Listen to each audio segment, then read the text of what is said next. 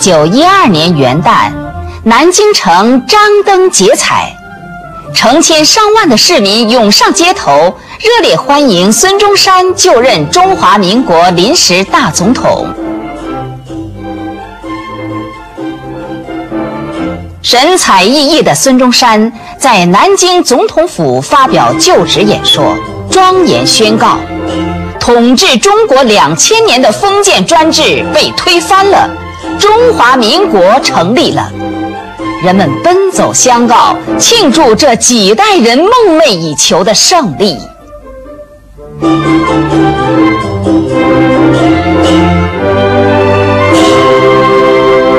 然而，人民庆祝革命胜利的欢呼声还没有结束。以袁世凯为代表的封建专制势力，在帝国主义列强的支持下，利用资产阶级的妥协退让。窃取了临时大总统职务，轰轰烈烈的辛亥革命被中外反动派联合绞杀了，中国又进入了北洋军阀的黑暗统治时期。中国的出路在哪里？不屈不挠的中华儿女还要苦苦探索奋斗，迎接血与火的洗礼。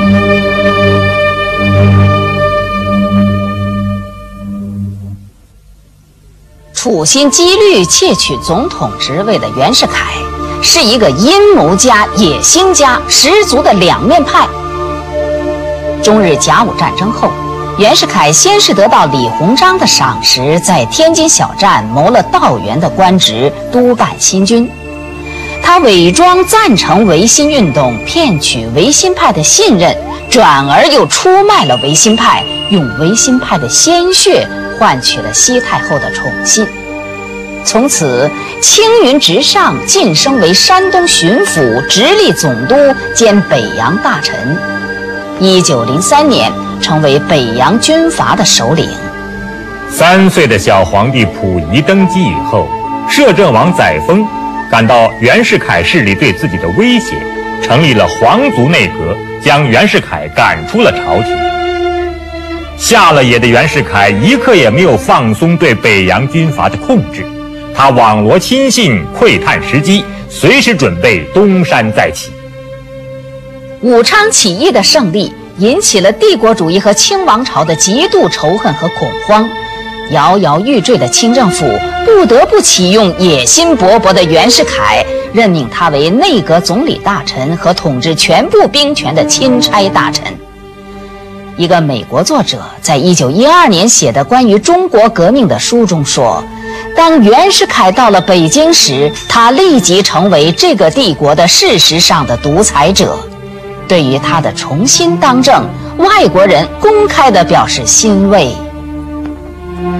在帝国主义的支持下，老谋深算的袁世凯一面用武力威胁革命军，一面又逼迫小皇帝溥仪退位。软弱的南京政府在内外反革命势力夹击下，不得不向反动势力妥协。孙中山抵挡不住妥协的压力，于一月二十二号答应，如果清廷退位，袁世凯赞成共和，就把政权交给袁世凯。一九一二年二月十二号，清朝末代皇帝溥仪。在不废帝号、不搬出宫廷、每年领取四百万元经费的优厚条件下，宣布退位。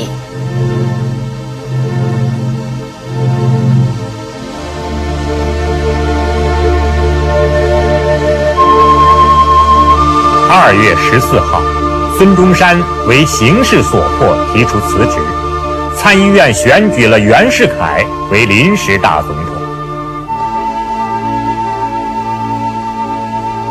辛亥革命的胜利果实就这样被袁世凯窃取了。但是，辛亥革命在中国竖起的民主共和的旗帜，已经成为不可逆转的历史潮流。从此以后，谁要想逆潮流而动，在中国恢复帝制，最终逃脱不了覆灭的下场。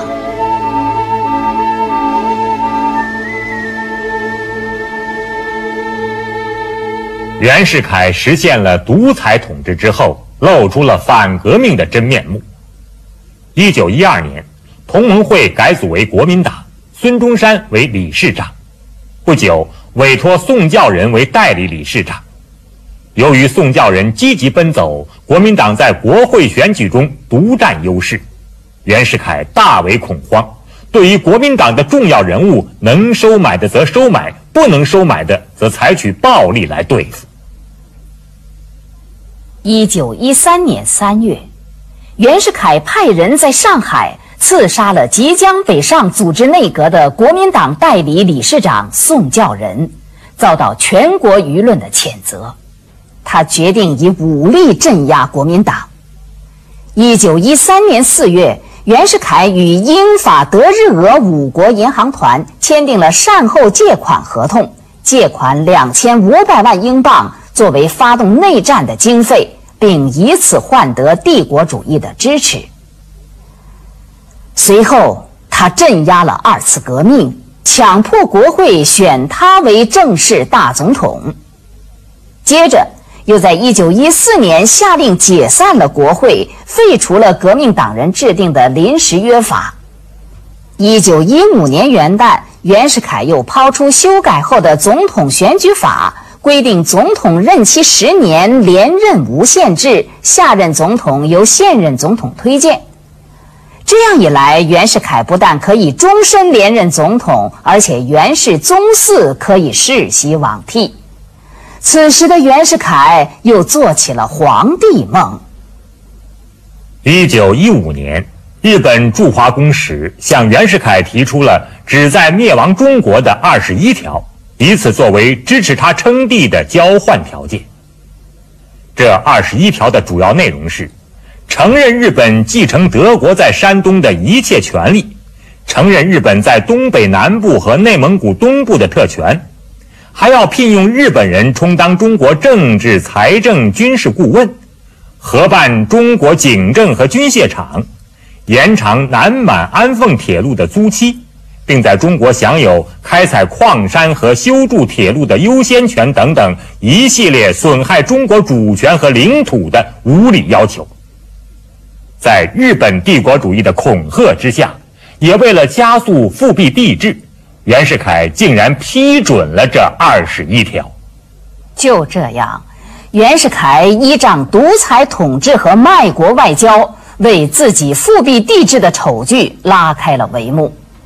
他迫不及待地身着古装，按照古代帝王的礼仪举行了四天祭孔典礼，制造了“中华帝国之玺”和“皇帝之宝”印章。一九一五年十月，按照袁世凯的授意，各省产生了所谓的国民代表。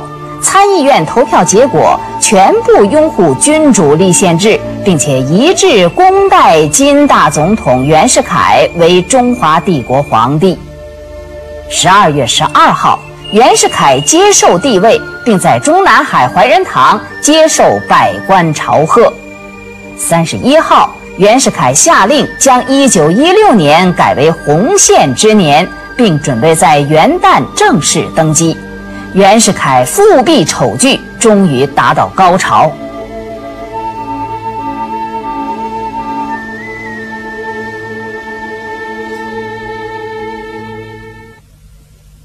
日本帝国主义的侵略，袁世凯的独裁卖国和复辟活动，激起了全国人民的无比愤怒。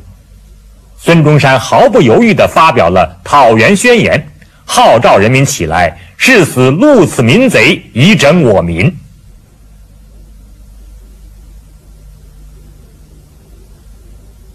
作为江西都督，这个呃，先锋李烈钧啊，根据孙中山的旨意啊的意见，和在他当时国民党人的讨论，决定了发起这个对。呃，袁世凯的那个讨伐，当时呢，大家都没有一个人肯出头，第首先起来反抗。当时我父亲在那个呃孙中山召集这个呃起义的这个讨论会上啊，就首先表态，哎，要由江西来呃带头来反对袁世凯。受到那个孙中山的很大的那个那个称赞。一九一五年十二月二十五号，云南宣布独立，爆发了护国战争。我父亲在辛亥革命的时候是在云南起义，后来打倒袁世凯呢，也是在云南起义。在蔡锷、李烈钧、唐继尧的领导下，护国军兵分三路出征讨袁，得到全国人民的支持。各省相继独立，讨袁浪潮席卷全国。在众叛亲离、四面楚歌的窘况下，袁世凯被迫于1916年3月22号宣布取消帝制，但是仍然占据着总统的职位。全国人民更加激愤，指出袁逆不死，大祸不止。孙中山也在五月发表了第二次讨袁宣言，号召人民继续斗争。一九一六年六月六号，袁世凯在万众的唾骂声中死去，八十三天的皇帝梦最终破灭了。袁世凯死后。英美日等国在北洋军阀的各个派系中扶植新的傀儡，充当他们侵略权益的代表，使北洋军阀逐渐分化为直、皖、奉三系。直系以直隶河间人冯国璋为首，他同英美关系密切，主要势力在长江流域的江苏、江西、湖北三省。皖系以安徽合肥人段祺瑞为首，他投靠日本，掌握着北京政府实权，并控制安徽、陕西、浙江、山东、福建等省。奉系的首领是奉天海城人张作霖，在日本人的支持下，地盘扩及整个东北三省。此外，还有山西的阎锡山、徐州的张勋和西南六省，也都由地方军阀统治着。他们为争夺地盘和政权，经常互相火并，致使中国形成了军阀割据的局面，战祸连绵不断。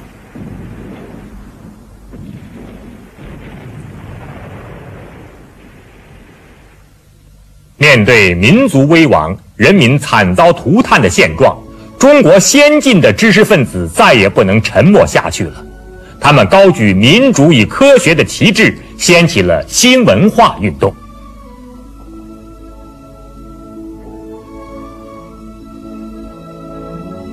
新文化运动是我国历史上一次空前的思想大解放运动。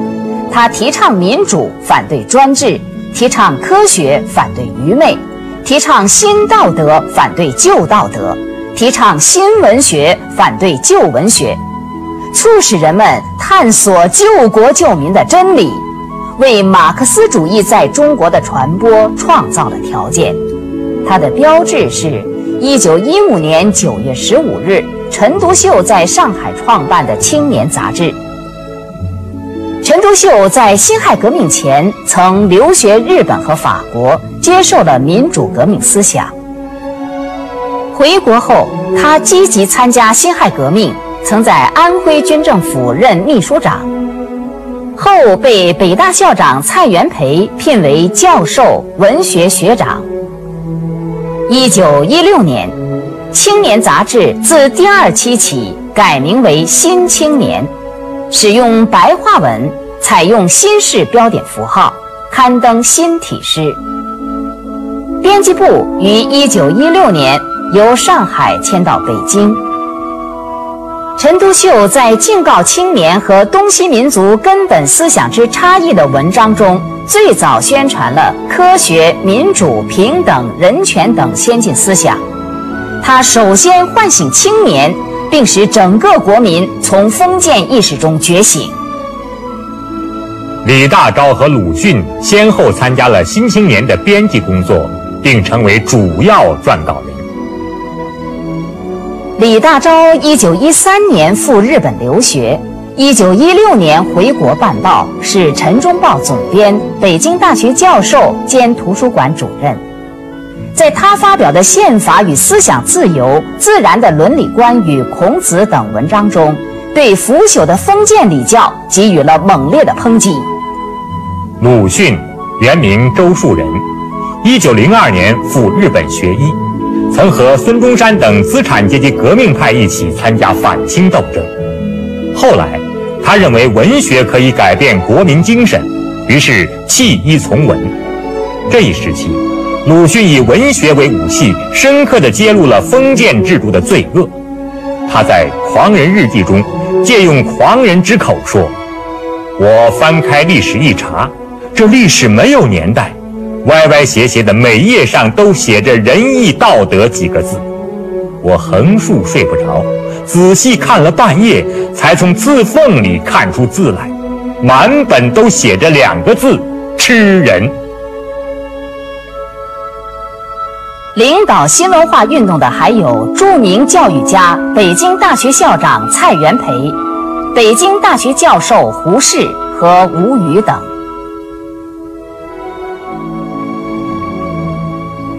胡适率先发起白话文运动，吴语写出《吃人与礼教》一文。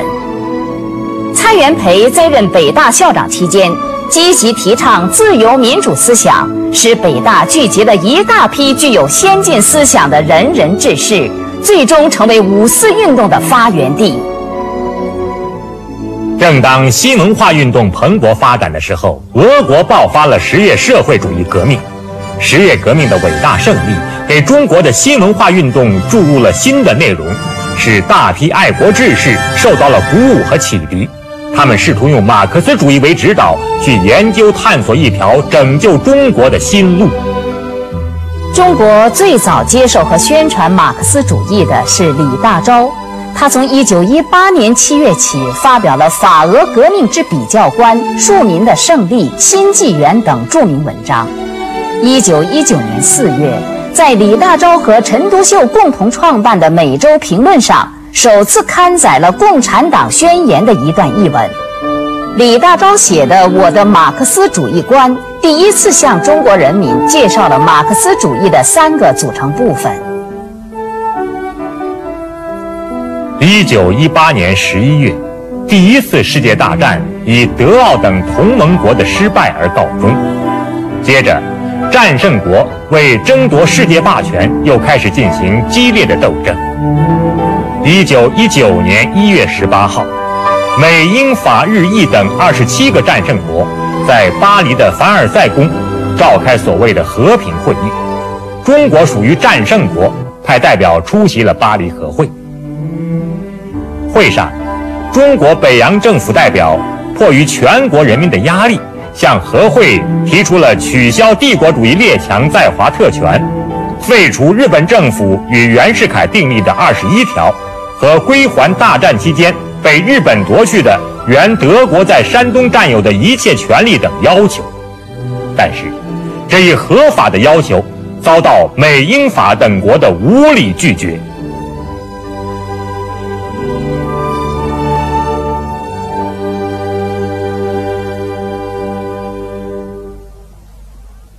中国在巴黎和会上外交失败的消息传来。举国上下群情激愤，以青年学生斗争为先导的五四爱国运动爆发了。一九一九年五月四日，北京十三所大专院校的三千多名学生从北大红楼出发，齐集天安门前示威，“外争国权，内惩国贼，拒绝合约签字，国王的，同胞们起来”的口号声此起彼伏，强烈要求承办。对签订二十一条负有重要责任的卖国贼曹汝霖、陆宗舆。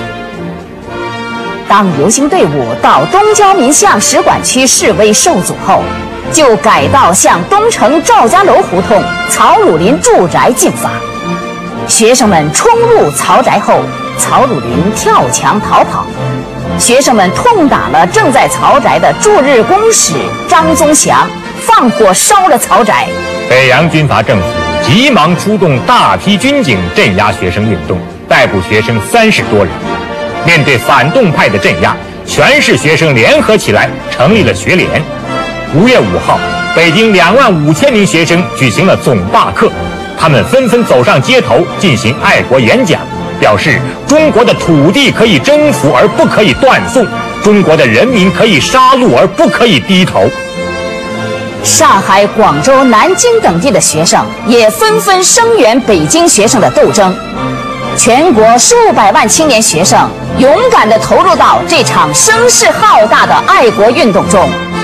五四学生爱国运动的兴起很快得到工人的响应。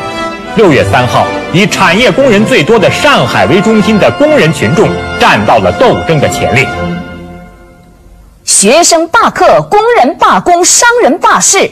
爱国运动的规模越来越大，这使北洋政府和帝国主义感到十分震惊，他们不得不采取措施解决危机。六月十号，北洋政府宣布批准曹汝霖、陆宗舆和张宗祥辞职，并改组了内阁，释放了被捕的学生。六月二十八号，在巴黎订立凡尔赛条约时，中国代表也没有签字。五四运动以后。全国各地的反帝反封建斗争继续向前发展，一批具有初步共产主义思想的知识分子在各地相继建立了共产主义小组和社会主义青年团，他们到工人中开办劳动补习学校，启发工人觉悟，帮助组织工会，出版刊物，宣传马克思主义。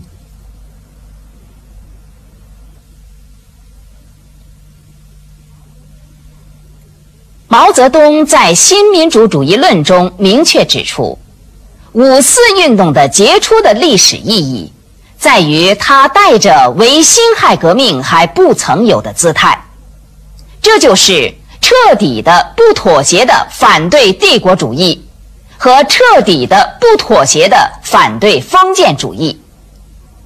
五四运动标志着中国新民主主义革命的开端。救亡图存的历史重任落在了以马克思主义武装起来的无产阶级身上。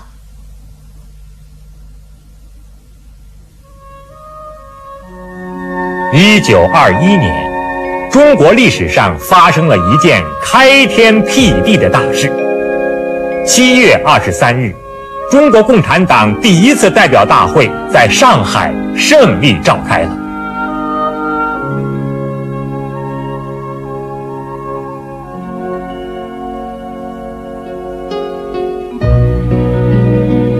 上海代表李达、李汉俊，北京代表张国焘、刘敬仁，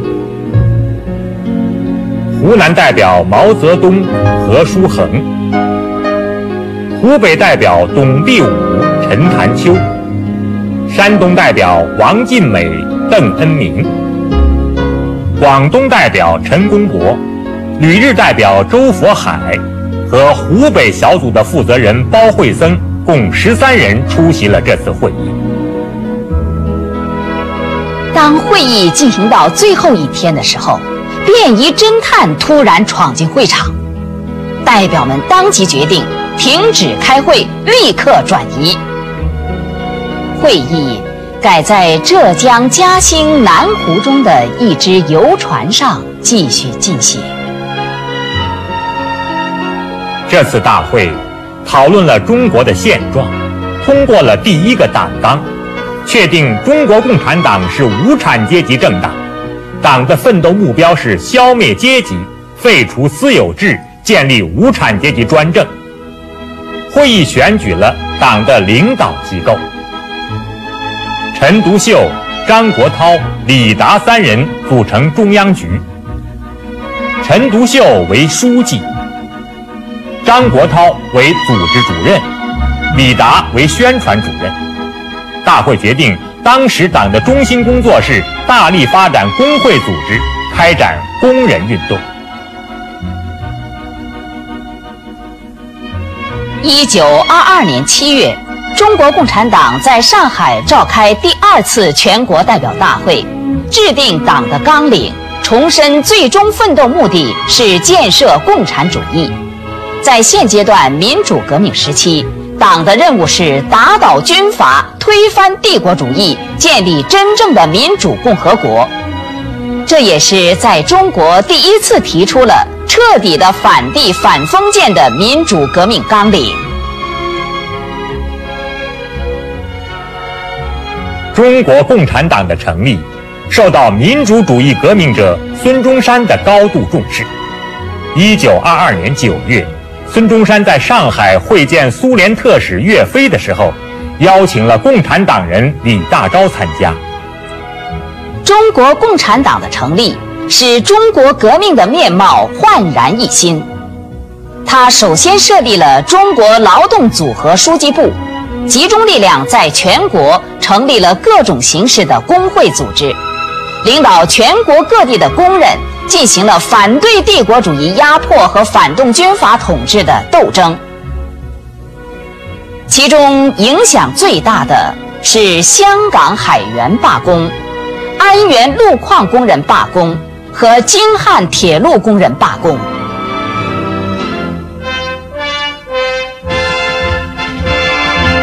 从一九二二年一月到一九三三年二月。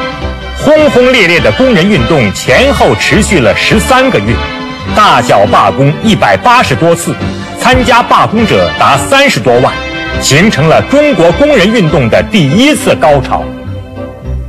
从此，中国革命的高潮迭起，给灾难深重的中国人民带来了光明和希望，晨曦初照在中华大地上。